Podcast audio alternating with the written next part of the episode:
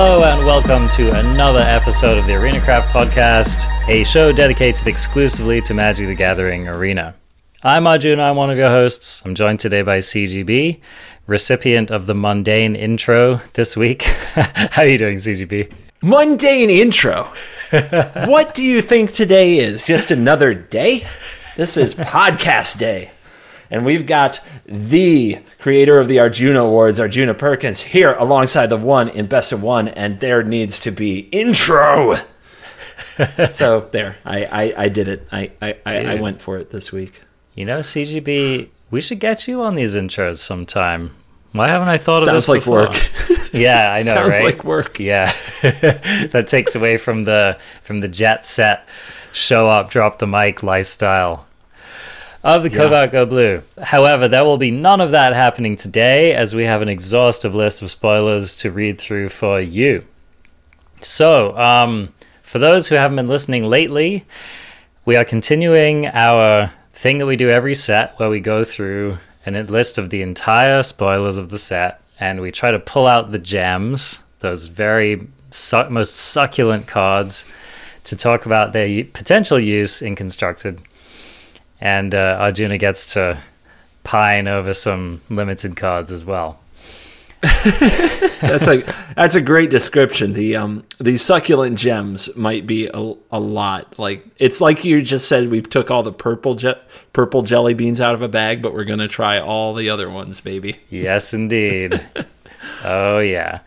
I mean that's what limited is, right? You just you eat every last frickin' jelly bean in the pack. So yeah, so we're basically gonna jump right into that. Covert Go Blue. Is there anything you want to say before we begin? I think I would most like to say that new cards are the greatest thing ever. They are basically Just a reminder. Even if I even if I hate on some of these cards and hate on the person who brings them up because they suck completely, um, the new cards are the greatest freaking feeling in Magic, and I just try to remember that every time I get one. So They it's a little gift. One thing I will say, I feel like I keep saying this with every set review, but it's so true with this set. I have absolutely no idea about some of these cards. Uh, yeah. Well, we're we're gonna try. We're gonna just bash our ideas off each other and try to come to some consensus for the listeners. You know, we're gonna try to point them in the right direction. This set might have more text, like more words per card, than any other Magic set I've ever looked at. so, so we're gonna have fun with that. All right. Well, we're jumping in where we left off, and the first card that we want to talk about today is Calamity Bearer. So that's two red red for a three four creature giant berserker at rare. If a giant source you control would deal damage to a permanent or player, it deals double that damage to that permanent or player instead. So essentially, what we have is like an Obosh, and instead of doubling it for odd mana permanents, it doubles it for giants instead. Um, so, all right, we we've seen from Obosh that this effect can be powerful. Now, when it's not your companion, it sees a much less play. But Obosh did actually show up in that uh, spicy Tima deck for a while there in Standard. So, what do you think, CGB? Is this card like just a meme, or could this make its way into a deck? Meme. Yeah. Okay. Meme. I'm mad that it's a four mana three four. If you're gonna be a giant, like make it a four five or make it a three six or just like the body's understated and it needs other cards to do stuff to be good. I mean, it's like effectively a six four, though, right? Sort of, except it dies to something that kills something of three power or less, if there's something like that in the format. Yeah, definitely. This is a card that will probably see either little or no play, but if it has some kind of a combo, uh, then we might see it show up. I'm still a card away from Giant Tribal being something worth trying. I think it will be good if Giant Tribal is, but I still need that giant. Yep, yep, totally. Uh, maybe we'll discover it as we go on, but I agree with you. There are some very powerful giants, but no clinching giants yet. All right, forging the Tyrite sword. Read this for us, CGB. One red and a white for a saga. So Boros Saga. I'm sure this will be great. Boros is known for their game breaking cards. Uh, chapter 1 Create a treasure token. Chapter 2 Create a treasure token. Chapter 3 Search your library for a card named Halvar, God of Battle, or an equipment card. Reveal it.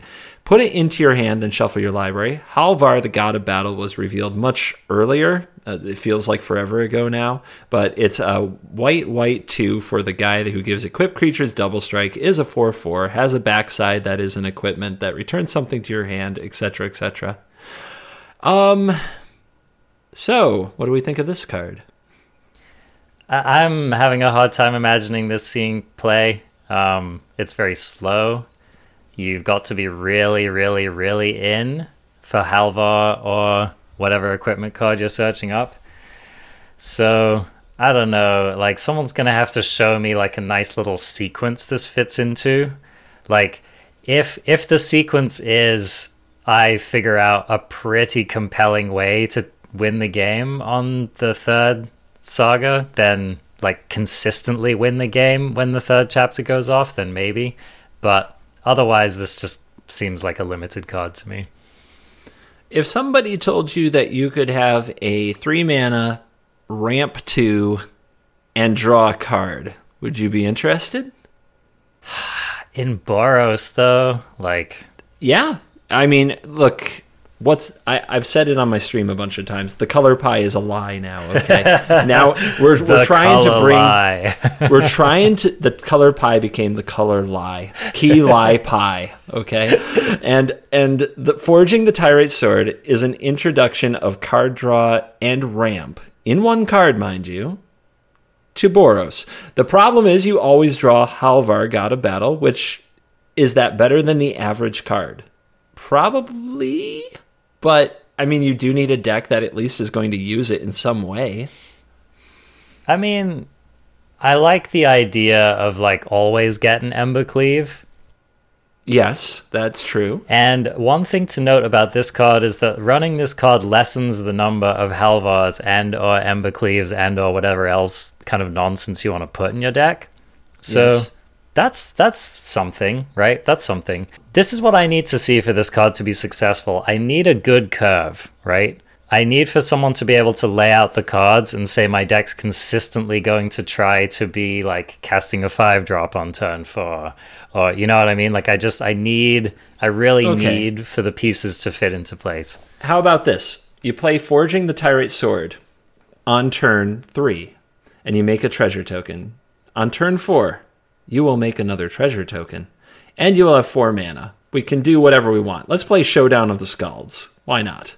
Let's exile four cards. On turn five, let's play Goldspan Dragon and have our treasures produce double mana and have every spell we cast from the four that we exiled put plus one plus one counters on our dragon or whatever we played on turns one and two. I mean, that's Am I kind of am I getting into the am I getting into you getting into this a little? I mean that's a lot of stuff going on. yeah. It's also Goldspan Dragon. it's also very little board impact turns one through through four, basically. You know. Uh, I mean, okay, that's true. Yeah. But how about that impact on turn five? I'm, I'm just throwing out there. Like maybe we can do more with the treasures, and maybe we can also make them make more mana. Maybe we can do more with the spells we play. I don't know. There's I- a lot going on. I like your adventurous spirit with this card. I still think it's probably not going to show up, but you've at least got the wheels turning on it. We should move on because there's so much adventurous spirit to go around. Indeed. All right. So the next is a first card revealed in a cycle, which may not be good enough for standard. Some of them might be, though. And so I think that they're worth reading. And so the first one is called Bretagard's Stronghold. This is a land. It ETB's tapped, taps for a green. You can pay green, white, white, tap and sacrifice Bretagard's Stronghold, put a plus one plus one counter on each of up to two target creatures you control. They gain vigilance and lifelink until end of turn. Activate this ability only any time you could cast a sorcery. So this card wouldn't be bad if it were not a tap land, Oh my god, yes. Because here's the problem. This wants to go into some kind of like either aggro deck or some kind of uh, maybe a tribal deck. And those decks typically want to like get creatures down turns one through three. So that's the that's the holdback i see with this card. I think some of these other ones in the cycle which are tap lands might fit better into their respective colors.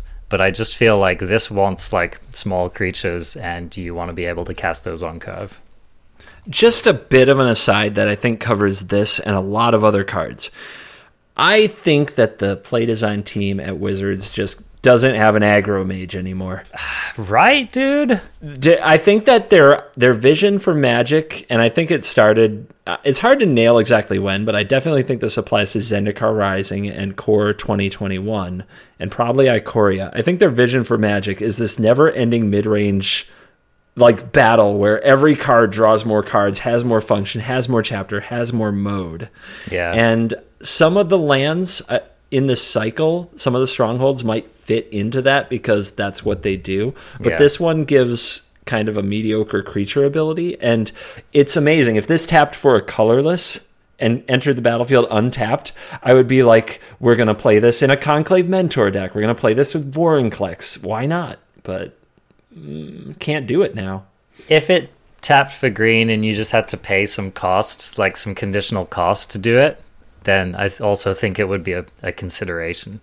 But yeah, so anyway, bit of a shame on this one. We'll see if the other ones are worth playing. Now, this next card, CGB, I'm going to have you read, and I know, I just know that you've been a lightning rod for people asking you about this question, uh, asking you about this card. So, Yes. uh, so I'm excited to hear you read it for us. Two in a blue sorcery is called Ravenform. This is a common, and you exile target artifact or creature. Its controller creates a 1 1 blue bird creature token with flying, and this card has foretell for a single blue. So, in the mind of some, this is a one blue exile target artifact or creature, and then they have a bird at sorcery speed. I What do you think? I think that last thing you said at sorcery speed is like the real killer of this card for me. Um, okay, so it is a versatile answer in blue. Uh, some blue decks are definitely going to want this in their 75. In certain best of one meta games, you might even run one, maybe two copies of these in your main deck. The the kind of decks I can imagine being in for this are like um, like your Dimir control deck in standard that wants to have an answer to like a Great Henge or something like that. Now, maybe there are already just better ways to try to deal with that problem, like removal and counter magic. Um, but that's the kind of deck that I can see wanting for a card like this. Otherwise, I just really don't imagine it's going to show up. So I agree with you completely. I think that you nailed it. There are spots where exiling an artifact is big game that some color combinations haven't had access to, and that is kind of new in the color pie is a lie theme that we're exiling artifacts with blue cards now and turning them into birds. And I think this card is okay. I don't think it's a four of in all your blue decks like people are giving it some hype in where I go. I think that the foretell cost just having to spend your second turn exiling it is pretty bad. I think that for three mana, sometimes that's okay, but it's sorcery speed, so you're priced into the play. And I think that if uh, the ideal situation is that you're not under pressure of any kind on turn two, you foretell, and then sometime later in the game, you double spell. You exile somebody's really awesome thing, and you still have mad, mana open to deal with something else. And that's good. So I think it's a role player two of or a sideboard card. I think this is the kind of thing where, like, if we start to see, like, a deck like um, Mono Green Food, I think is a good example. If a deck like that's really running rampant in the format, then there might be blue decks that are really happy to have access to this card. Just like deal with your Troll King, right? Um, deal with some other kind of heavy hitting recur- recursive threats, stuff like that. But, you know, it's just like I don't know. Other colors have better exile removal, so yeah. So this is this fills in the gaps, right? That's what it does. Yep. Next card, the Trickster God's Heist, two black blue for an enchantment saga at uncommon. Chapter one, you may exchange control of two target creatures. Chapter 2, you may exchange control of two target non basic non creature permanents that share a card type. Chapter 3, target player loses 3 life and you gain 3 life. So, definitely some trickery going on here, CGB. What does this card bring to mind for you? It's extremely situational. you it it's it reminds me a bit of the Akroan War in that you needed a meta that was about creature sizing, and then for chapter two to be relevant, you have the large creature as well as your own creatures to block their creatures, and you needed a way to sacrifice, and the meta lined up just right for the Akroan War. And for me, I don't know how I'm going to get into a a place where we both have creatures, we both have I okay, the easiest part is for me to have a non-basic non-creature permanent, which is the heist itself that matters. You can give the opponent the heist and steal their enchantment. But I don't know what enchantment I'm stealing. Yeah. And uh especially in the case of stealing like a saga, like it, say the opponent say everybody's running sagas and you steal their saga, a lot of the new sagas are front loaded, right? The best effect is early. Exactly. So you don't even get all of it. It's Yeah, the, our enchantments these days are really having like ETB effects and not so much just having like pervasive effects like we used to see from our enchantments in Magic. So I totally agree. It's it's worse for that. Yeah. Yeah, I, I see it as a meta card that I don't, I can't envision the meta that's right. But maybe I'm wrong. I don't Okay. know.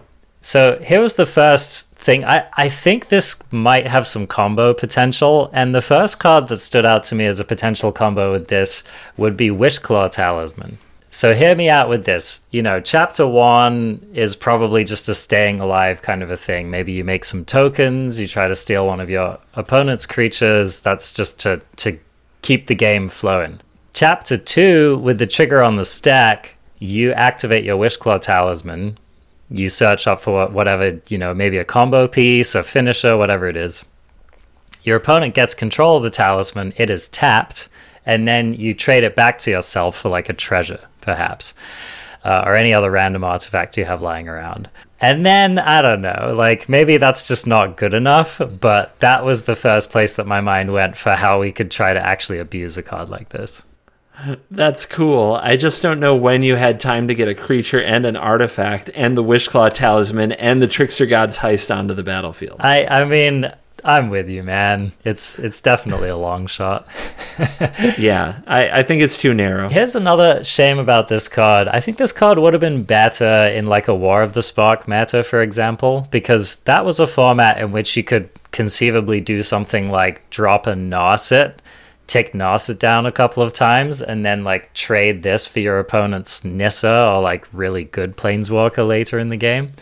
Yeah, So that's true. that's that's kind of one of the you know, like we have a meta that just doesn't have that many non-creature permanents flying around that are actually good to to be trading for. So Yeah, I, I do think one of the best things you said that now is in my head is I'm going to try to figure out how to trade a treasure for a great henge, skip the Wishclaw nonsense. But I, I think if I can trade a treasure for a great henge, I'm doing it. I think treasure makes this card more playable, right? So mm-hmm. yeah, and and definitely with decks like Gruul around, where you pretty consistently are gonna nab an important creature plus an important artifact.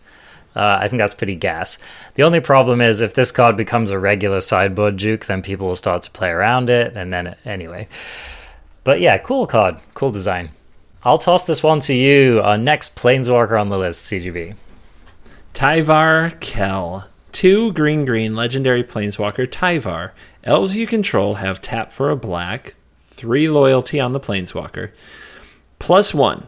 Put a plus one plus one counter on up to one target elf. Untap it. It gains deathtouch until end of turn. Zero. Create a one one green elf warrior creature token. Minus six. You get an emblem. With whenever you cast an elf spell, it gains haste until end of turn, and you draw two cards. What do you think? I'm like medium on this card. Me- medium, I'm in- medium to low. Okay. Yeah. So I am very low on this and elves in general, but I think there's still a deck, and I'm going to throw it at you a piece at a time. Because what's the best? Okay, what's there are four lines of abilities on this card. I'm of the opinion that the minus six, assuming there were no cost, assuming you just had one of these, I'm assuming the minus six is the best. Do you agree? Yeah, in a vacuum. Yep, elves. Uh, elves gain haste, and you draw two cards per elf. Okay. That So, sounds my- fairly game winning. The deck I have in mind revolves around a certain card we talked about before, Vorinclex. So that you get the minus six right away. Yeah. Or this ramps you into Vorinclex. Yeah, that's a good point. I mean, Vorinclex is a hell of a drug, man. The plus one is also like it's good with Vorinclex, Gets but better. obviously I I don't want the plus one if I have this card. I want the minus six. So um that's the best I can do. I think that the elves in general aren't ready for standard or close from what I've seen. Hmm. But I think Vorinclex I, I think it's an elf deck that's not an elf deck. It's a Vorinclex deck. Hmm. That's what I have in my head. Interesting. Yeah, this I agree. It's a decent idea, especially if we have elves that are kind of powerful and interesting on their own and not relying on you just having like a million random elves. Um like I just like more of a combo thing. I I see this card like you said it has like some kind of combo potential. Um I do think all right. So this card would be a lot better if we had a Llanowar elves in the format. Um because like being able to have random mana dorks that helps you power this out that you can untap and either you know i mean of course all your elves now tap for black mana but you could untap it and tap it for green as well or you could just have it as a blocker like a deathtouch blocker that would be really gas to me Yes. it turns your kind of dorky utility elves who who already gave you some value into like important players while you continue to tick this thing up and hopefully get to the ultimate. So that's that's pretty awesome. The problem is I haven't seen any one mana elves that are going to be playable and in like lacking those, I just don't know that this card can necessarily get there.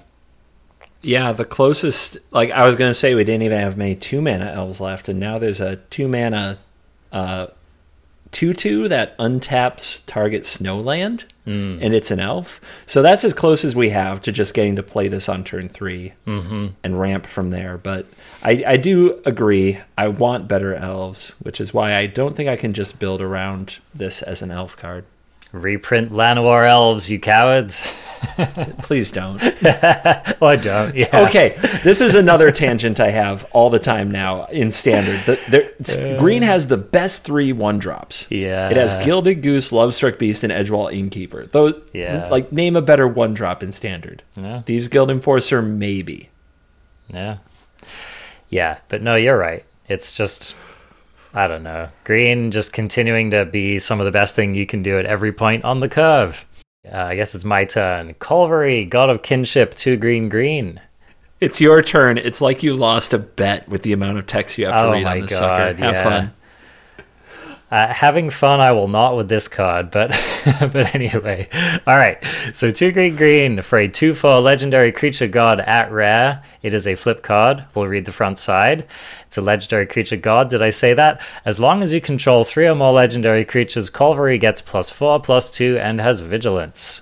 And you can pay one on a green and tap it. Look at the top six cards of your library. You may reveal a legendary creature card from among them. Put it into your hand. Put the rest on the bottom of your library in a random order. The backside of this card is the Ringhart Crest. One on a green for a legendary artifact. As the Ringhart Crest enters the battlefield, choose a creature type. Tap to add green. Spend this mana only to cast a creature spell of the chosen type or a legendary creature spell. So basically, I feel like this card just wasted a bunch of my time. Really? No, I- no enthusiasm for I am not a buyer on this card, No? dude. I'm really not. Really? Yeah. Like whi- which which part of this feels worth the mana at any point? Honestly, uh, worth the mana is such a loaded term. Um,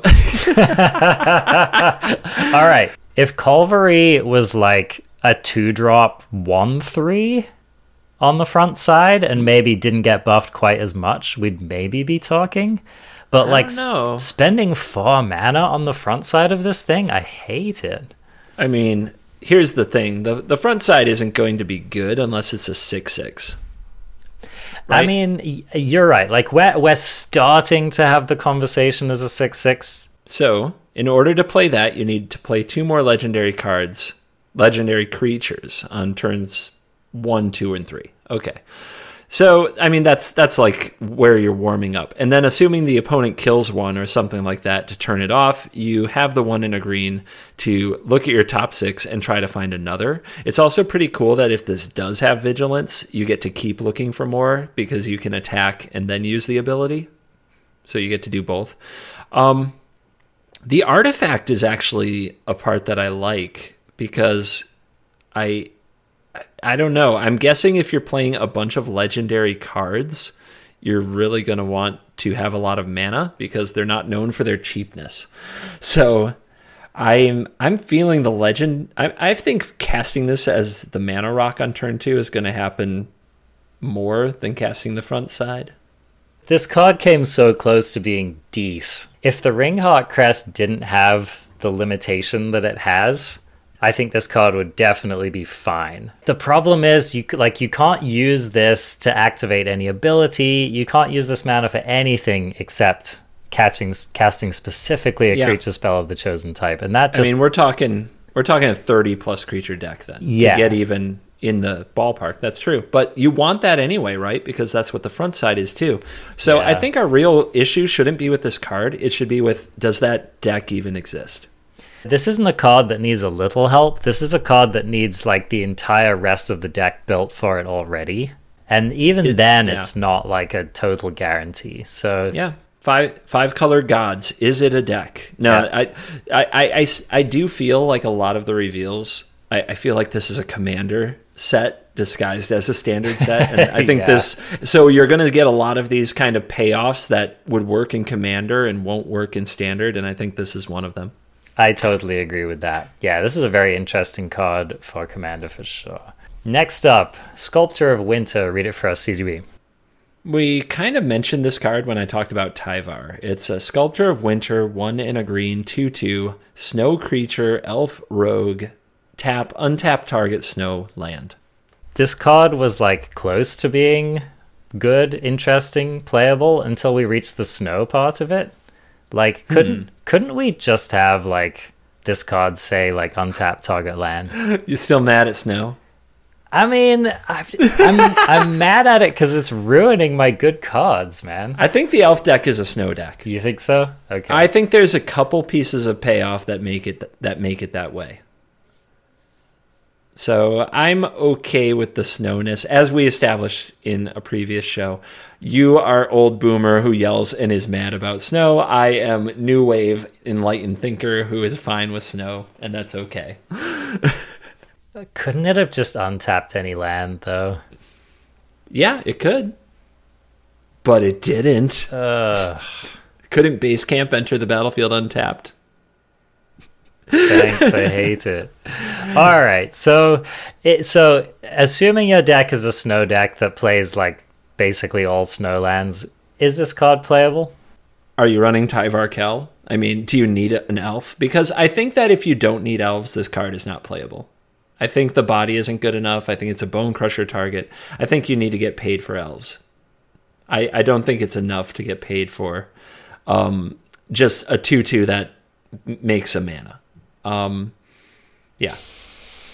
Yeah, that's fair. Uh, the only interesting thing to note is that, you know, this does tap for whatever color of mana you currently have on the battlefield. So that's a thing. And and if we have a snow land that has like some other interesting ability that you might want to use twice, then we could maybe be talking. But I'm not sure I've seen any of that so far. Me either. Yeah. But keep in mind, any snowland ever in Magic can get untapped with this. So if there is one with some kind of cool tap ability, then maybe this goes up in value. The boomers are yelling about scrying sheets. Which I've heard of that card, but I just assume it's busted, whatever. Um, all right. Next up, we have Cosmos Charger. Probably another card CGB's chat's been trying to get him on board with. Uh, three in a blue for a rare creature horse spirit. 3 3 flash flying. Foretelling cards from your hand cost one less uh, colorless mana and can be done on any player's turn. This costs foretell two and a blue, and of course you foretell it for the cost of two generic mana. So, um, three three flash flyer for three and or four mana. The turn you cast it, which makes the rest of your foretell cards cheaper. I'm imagining you're not that stoked about this card, CGB, but tell me what you're thinking. I'm trying to come around to it. I, I've slowly come around to some of the foretell cards like Behold the Multiverse and uh, Saw It Coming, the Counterspell, and the Glimmer of Genius. Yeah. And I'm trying to consider places where they would be good instead of being appalled that I have to take turn two off to set them up. Um, and I'm getting there. And Cosmos Charger, like, if those cards are that good, and if the other foretell card that we just talked about that turns things into birds, if that's actually good, Cosmos Charger isn't a joke. Assuming that you're just able to flash it in and the opponent doesn't see it coming and, and it doesn't remove it and you untap with it, you could have like very, very cheap, uh, very, very cheap stuff going on. And at flash speed, I it's not terrible, but I still think it's too much setup and not enough payoff. It's not it cost reduction is good, but I I wanted an Edgewall Innkeeper or a Lucky Clover for Foretell, and this isn't quite it. Yeah, and I, it's just like a 3 3 body; body's just not that resilient or impressive. So, Exactly. fairly easy to kill. I, for me, the most interesting part of this is foretelling on the opponent's turn. Yes. If we can lock that in, like it's approaching busted in a deck that has good foretell cards. I did figure this out though. When you foretell a card, you have to cast it on a different turn. So you can't foretell something and then cast it on the same turn. So if like it's your opponent's turn and it's their end step and you decide, well, they didn't do anything, I'm going to foretell, I'm going to pay to foretell my saw it coming for a future turn, and then they cast something in response, you can't play the saw it coming. Yeah, that's a good point. Yep, that's a good point. So it's really good for those sorcery speed spells that you want to lay away for future turns. I think people are also going to say, then just do that on your turn instead. Uh, yeah, if you do it on your turn and the opponent responds again to you doing that, you can't play it. Like you're locked out either way. Yeah. So I don't know if the ability here is as good as it looks. You're spending mana on your turn, which if you're playing like a flash foretell deck, you don't want to do. So anyway, yeah, this is the kind of card where I don't see you like curving out into this card. I see you like resolving this card on turn six and then starting to do some other stuff, kind of a thing. Mm, the sum of its parts is still not looking that great to me, so I'm going to take some convincing. I I do think that there are several approaching busted play patterns you could get into with a card like this, but call me a skeptic for now. Agree. Aha! Okay, read this next card for us, CGB. I'm excited about this card. Really? That's the one you want me to read with? Okay. Seize the Spoils is two and a red sorcery. As an additional cost to cast this spell, discard a card, draw two cards, and create a treasure. It's back, baby! Uh, what was this card called in Ixalan?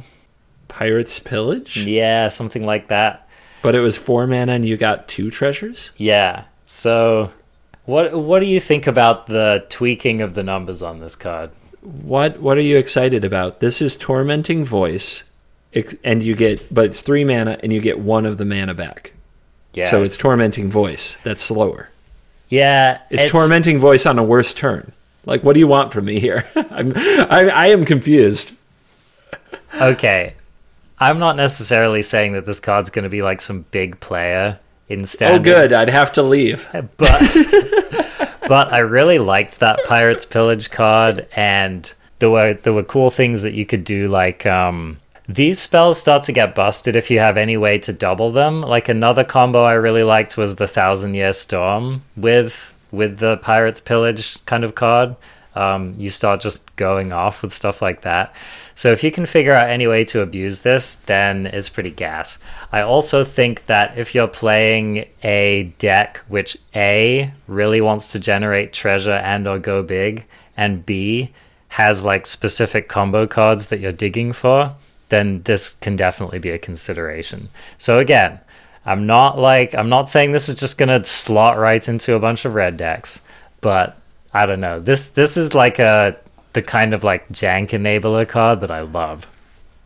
this card will never be played in a competitive tournament. Uh okay. I'll take you on that. Not one. uh okay, to be clear, like a champ like a one one that is like you have to win a thing to get into. However, I wager that this card will show up and be a staple in at least one really fun ladder deck. You you got 100% played on this particular exchange because not only did you have me read this absolutely pointless card, Seize the Spoils, but now you have to read the next card. okay, I accept my penance. Uh, all right, another just random green god. Here we go. Uh, Esika, god of the tree, one green green. Legendary creature god at Mythic. It is a 1 4 with Vigilance. Tap to add 1 mana of any color. Other legendary creatures you control have Vigilance and tap, add 1 mana of any color. But wait, there's more. On the back side, this is an enchantment, a legendary enchantment. It's called the Prismatic Bridge. It costs a Niv Mizzet Reborn, so one of each color of mana. At the beginning of your upkeep, reveal cards from the top of your library until you reveal a creature or planeswalker card. Put that card onto the battlefield and the rest on the bottom of your library in a random order. So this is just slotting again into that like god tribal rando deck. I'm just having trouble with this card, man. Like uh, Really? I I I have a hard time seeing this showing up in standard. Yeah. Which part? I mean, either side, to be honest. All right. So here's the thing the backside's good. Good card. I'd love to have that on the battlefield in front of me. Why not? It's kind of slow, dies to ECD, dies to enchantment hate. Um, it's just not necessarily like you don't get paid on it until the next upkeep. So just a you know kind of a number of do nothing weaknesses around the prismatic bridge and you have to be able to afford it now of course this deck is really set up to be able to let you afford this card consistently, but it's still a thing. Uh, you know, getting all five colors of mana is a challenge, no matter how hard you are trying. Uh, and then the front side is just like a like a one four for three that taps for mana is not super impressive. So like in order for this card to even be good, you had to have already maybe like a Fblthp in play, right? Or some like cheap legendary to kind of help you get paid on it immediately. I, I just, again, this just seems like the last one we read. It seems super conditional and not particularly powerful on its own. Okay. I will let the shields down. I agree that this is probably a commander card and another trap hidden in our standard set.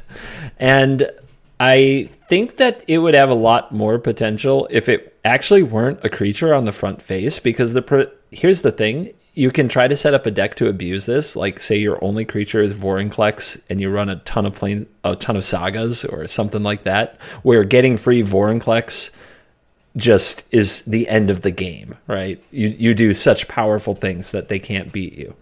But this card is a creature, a legendary creature itself. So if you put four of this in your deck, there's a good chance that your prismatic bridge is going to hit another one of these. Wow, wow. So instead, what it pays you is you have to assume that you need to make the front side good because you can't outright abuse the backside. So if you have to make the front side good, you have to run a lot of legendary creatures, which means they fit a lot of different casting costs to use the mana, which makes the backside worse because you're less likely to hit something as huge and impactful as you want to. So it's hard to build a deck that consistently pays you in a big way for the card and I think that's what's going to hold it back in standard. I mean, I, I, totally agree with everything you said. Here's another problem with this particular ability on this card. It's kind of like imagine if this said uh, other if this was a giant and it said other giants in your deck have tap add one mana of any color, right? But the thing is, you're running a deck full of giants. The reason you run a deck full of giants is because they're freaking giants the whole point of it is that those giants are supposed to be like having a massive impact on the board and like killing your opponent. And okay, legendary creatures don't always do that, but like I have to assume that the whole reason that we're running God Tribal is that gods are powerful and gods are like have plenty of important things to do on their own not just be like some four mana god that tap to add another mana for you, right? So I'm just not quite sure what we're doing about this. Like we really do it's like if your deck's not just be running a bunch of Fblthps, I don't really know why you're in for this card. Yeah, I, I agree. I think that this is going to be a sweet commander card and not much of a standard card, unless, and remember, we're still not seeing the whole set, unless the five color God deck is actually busted. Yeah. Because, You know, they give us like some Fblthp types or just awesome bodies at one and two mana that are legendary, and we are just, all right, five color legends, let's go. Yeah. Other things to note are like, let's say we have a creature that untaps, like a, an effect that untaps all of our creatures, right? Or like some other way that we can start comboing off or abusing this. Like now we're talking, but on just on its face, it's really unimpressive. I think. All right. Um, speaking of unimpressive, let's move on to this next legendary, which you get to read, CGB. You don't want me to read Snow Covered Plains? I was getting used to a life where I didn't have to read very much. it was going well for me. Anyway, uh, the the card that I have to read now is Koma Cosmos Serpent, three green green blue blue, legendary creature serpent. This spell can't be countered. It is a six six. At the beginning of each upkeep, there's more commander stuff in our standard set. At the beginning of each upkeep, create a 3 3 blue serpent creature token named Koma's Coil. Sacrifice another serpent. Choose one. Tap target permanent. Its activated abilities can't be activated this turn. Or Coma Cosmos Serpent gains indestructible until end of turn. This is a so the fact that triggers each upkeep means that on the face you are spending seven mana, and if it survives until the next turn, which let's assume that you didn't just play this into a heartless act, if it survives till the next turn, you get a three-three blue serpent. So it's like nine-nine worth of stats, can't be countered, and you've got all these little abilities such as potential indestructibility and tapping things down. What do you think? I mean, is this what seven mana buys us at Mythic these days? Are you not impressed? Are you not entertained? if it survives another turn, you have 12 stats for that seven mana. Uh, yeah, I mean, remember You're when not we, into it? Remember when we could just cast Nissa? Um, I, I guess, but Nissa had a jellyfish with it. Is, is this for seven mana? i would you rather have the five five flying Hydroid Krasis and two cards and two life, or would you rather have this? You're, you're just baiting me, bro. Okay, okay, but what do you what do you have of this card? Do you think it's just an overpriced, not going to happen? I think this card is terrible. terrible. I think this card is terrible. Okay, I would rather I wouldn't play- call it terrible. I would rather play almost any other card in my Simic deck. so you are seize the spoils, yes. Koma Cosmo Serpent, Oh, hell no. dude, yeah. If you, if yeah, Okay. If, if you think this card is more playable than Seize the Spoils, we are gonna have something to fight about on this podcast. I think this card is much more likely to show up somewhere. Here's here's my problem with this card. Right, a six six for seven is like about as laughably understated as a card can get in in Magic these days in general. Right, I just told you it's a nine nine for seven. it's just not, bro. Okay. All right. So the next thing is it makes three threes on the upkeep, which is fine. I mean, that's a good ability. It's a strong ability. I'd definitely be happy if any of my cards on the battlefield had that ability. But it's hardly the most impressive thing to have to wait until your next upkeep to get one of those. And then, furthermore, are you really going to want to sacrifice one of those to tap a permanent? Like, that's a pretty heavy cost. Like, make a 3 3 and then sack it just to tap something down. Um, and then, okay, the indestructible clause, like, yeah, that's somewhat interesting. If you got a serpent right away, that would be interesting. You know, because, like, okay, can't be countered, makes a serpent on ETB, and now you can make an indestructible immediately. That would be like, now we're starting to maybe be talking about something, but I'm just highly unimpressed with this card. I mean, it's any serpent. Just play a serpent on turn six. Oh, yeah, I- I Serpent know. Tribal. I, am sure We there's some it. really good ones out This there. goes a right into changeling, algae tribal deck, man. a changeling will do it. a changeling, I suppose. Yeah. I mean, that's actually something I didn't even think of with the card before. But yeah, a changeling is something that you could throw away to the Koma to use the ability. I, I, I think the card might have a a mat a deck in a match where it's good, but I mean, I'd rather play a Genesis Ultimatum, of course. I would like give me any other seven mana card in these colors. I would rather play it in my deck. Any. I just That's a bold claim. I just don't I don't care what it is, man. I would rather play the frickin' mammoth than this thing. I, I, I can right now think of some cards in this set that will test that theory. Okay, I bring them on. I look forward to it. I am a I'm like a one of Koma in a sideboard somewhere guy. That that's about the height though I, that I see for it.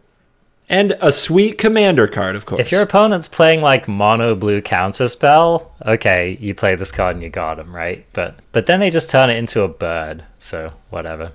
All right, uh, next next card here. Ooh, ooh, okay. This one I definitely want to talk about. The World Tree. Read this for us, CGB.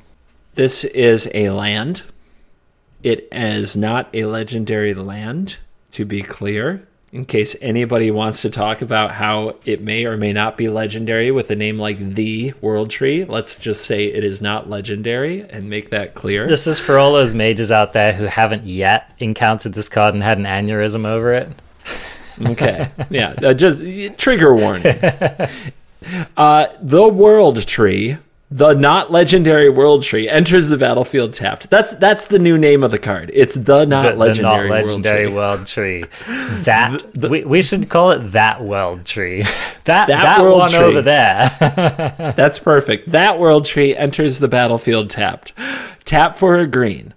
As long as you control six or more lands, lands you control have tap, add one mana of any color. WUBRG twice, and a tap. AKA white, white, blue, blue, black, black, red, red, green, green. Double Niv Mizzet. Double Niv Mizzet tap. Sacrifice that world tree. Search your library for any number of god cards. Put them onto the battlefield, then shuffle your library. Woo! What a card. Is this card broken?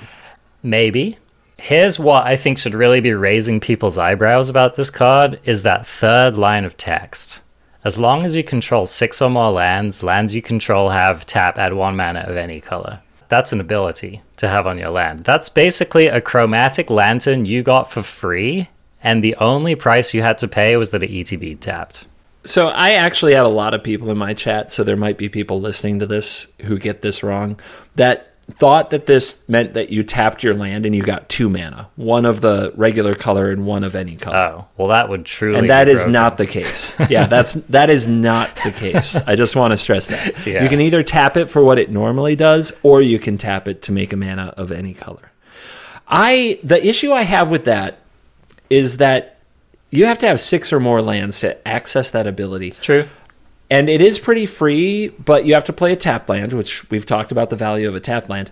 I, I don't understand why you need to keep fixing mana at six mana or more. Like by then, you better have the colors to do what your deck does. Like I, I just I don't see the value. Well, I, I mean, I think the theory here is that it's enabling your five color shenanigans, right? If when you have six or more lands, I I just don't see how when you have six or more lands, you need to enable your five color shenanigans. You need to be enabling your five color shenanigans on turns two and three, and you know I mean, how how much five color have you played, CGB? I have played a lot. I played it in the beginning, a deck called Five Color Green that had Winter Frickin' Orb and didn't have anything that cost more than four mana. And you start your color fixing with Birds of Paradise, buddy. I was there when they were written, or whatever the meme is. All I'll say is I've played a lot of Niv Mizzet Reborn, and I've run into mana issues at every every phase of that deck, right? Because I totally agree. Like, it's not hard to generate the mana you need to like cast your Niv Mizzet, right, or to cast your whatever.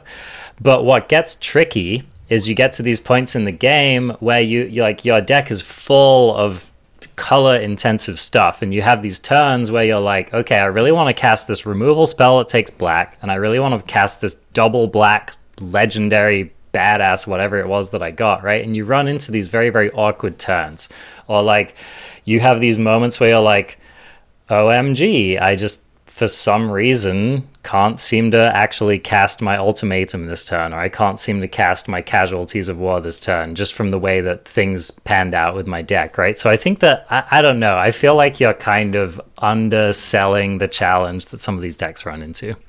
Yep, because I think they just got to be smarter. okay. Play better mana bases, tools. CGB's like, get good, weaklings. Get good, noobs. I mean, they're the best people to sell a new rare card to. You know what I mean? All right. So I guess I guess this is where I become the zoomer and CGB becomes the cranky the cranky magic boomer. I guess. so all right. So how epic do we think that this last ability has the potential to be then? Oh, this is a broken, absolute nonsense game winning ability in Yes. Commander. Dude, Yes. I I mean this in any deck that you can activate this. This isn't this isn't going to happen support. in this isn't a feature of tournament magic. And yes, I'm aware there's a card in the set that turns everything into a god. You say that, CGB, okay? You Mm-hmm. I do. say that. However, can I interest you in this card and the, the gold, what is it called? Gold Shimmer Dragon or whatever? You Like- can try. What do you need? There are four treasures. If you have those two cards in your deck, you could, like, reliably activate this ability on turn six. On turn six. Yes, Okay. absolutely. Assuming that your dragon lived how much? Did how much work? Assuming the dragon lived, but even if it didn't, it made treasure, right? All right, what gods are you one getting? to two treasure. What gods are you getting? Any god you felt like putting in your deck. I mean, I I right. So which of these gods is just I mean somebody's going to say like you get Purphoros and like seven other gods. It, it's like that deck sounds horrible to me. that uh, you don't need to is the thing. I'll grant you that you do actually have to have a deck full of gods that you might cast on curve that might make sense. Okay, so I'm totally with you there. But can I interest you in Klothys? It's a very playable god. Sideboard card. Yeah, but I mean, if you can get it for free, it's worth putting. in It's not free. It's 11 mana. And you had a tap land earlier in the game.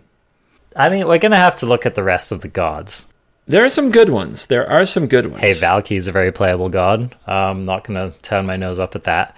I'd be much more impressed if you could play the Tibalt side for 11 mana. We'll we'll get there, man. Okay, We'll okay. I, I mean, put me down as an absolute no to this and constructed and an absolute 100% yes to casual and commander, but not competitive play. Okay. That's my that's my take. I I am open to this card being better than it looks, and I don't think that the cost for all of the potential upside. I don't think that the cost is that severe. So. I, I I mean I hear everything you're saying, man. Like this is definitely a wacky card. It's definitely possible that it might do nothing. But like, mm, damn, there are a lot of possibilities with this card, and it is simply a land. So keep an eye on it. Let's go straight to a card which I know you've been interested and expecting to see coming. So read this for us, CGB. Saw it coming is one blue blue instant counter target spell, foretell one and a blue. I okay, a lot of people got really excited about this. I was very like not excited because I saw a three mana cancel or a four mana counter target spell, and I still feel that way to an extent. I'm trying to, like I said before, I'm trying to open my mind up to the foretell, the possibility that foretell might be good, but I think part of it is my experience in best of one says you don't take turn two off, especially on the draw. You just can't do nothing on turn two, and you'll lose all the time. Uh, that's been my that's just been my Magic the Gathering arena experience. So every time I see a foretell card, I picture I'm on the draw against a deck that is green or red or white and plays creatures on turns one and two, and I lose that game. And it's it's kind of hard for me to accept that I would want to play that. So that's why I'm still looking for the Lucky Clover or the Edgewall Innkeeper of Foretell. And if I don't get one, I, I still see this as like a three mana card. Even though I'm trying really hard to get excited about it for the for the purpose of it is like one of the smuggest cards ever printed, and it just goes with my theme so well. Oh, Uh, oh, man, I want to like it. I mean, it is a very streamable card. I will give you that. All right. Here's several things about this card that don't immediately jump out. The first thing I love about this card is that at 4 mana or later, you can cast this for 1 blue. So, in those times, and, and I know that you know that this happens, right? Where you're playing a two color or even a three color control deck, and you just happen to not get that second blue. Um, so there might actually be times when, like on turn four, you are laying this away for two and then casting it the next turn on your opponent's turn with that remaining blue mana. So that's I, I really want to make a joke that that goes back to the world tree about you just have to get good and draw the right lands, but but you're right. This is a thing. It happens. happens to all all of us. Okay. I've played enough control decks to know that getting that double blue, like, because here's the problem, right? Your deck wants the double blue on turn three and the double white on turn four, and you get in that real rock and a hard place with it, man, where you're having to make those tough calls with your um with your Mazemind Tome. So that's one cool thing about this. Here's another scenario in which I can see this card being quite good. In a long control mirror, I know you're used to this, CGB, where you're having to make suboptimal plays on some of your turns because you don't want to discard to hand size. So, in a long control mirror, on five mana or whatever, whatever that turn is, where you start kind of stacking up and waiting for your opponent to do things, you can just start laying away your counter spells, and then later, when you have like that wild counter spell chain going on, all of yours cost two. So okay, maybe you'd just rather bring in Mystical Dispute instead of Saw It Coming in that matchup. But I mean, how compelling do you find that? Because I could see this card being a real breaker in control mirrors. Yeah, as as long as I'm drawing multiple cards a turn and hitting my land drops. Like if if I'm missing a land drop and I'm dodging my discard step by foretelling, I'm probably going to end up losing cuz land drops are so important. But if we're using Behold the Multiverse, which is a card draw spell with Foretell, and we overdraw our hand, then yeah, saw it coming creating uh, Foretell creating a sort of extra hand is not a joke. That's pretty important. And it alludes to one thing I will give this card that I think you were getting to, or at least you're on that track, where it dodges hand hate, which is one of the oldest tricks in the book of I'm just going to wait. Yep, I'm just going to wait till I have duress and then my big spell to to make sure it resolves. And this gets around it. Yeah. So I see this card being frustratingly difficult to play around in a number of matchups. And um, I don't know. It just it could curve very nicely depending on the other things that your deck wants to be doing, or depending on the certain inflection points in the format. I think this is definitely not a card to write off.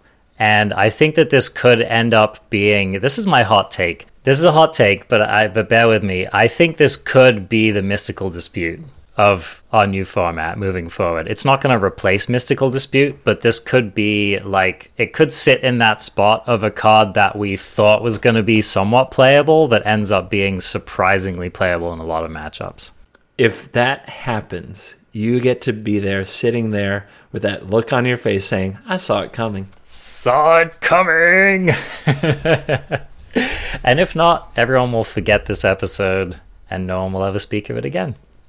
And that's a good place for us to leave it for this one. Tune in later in the week to get more in the continuation of this series. Bye for now.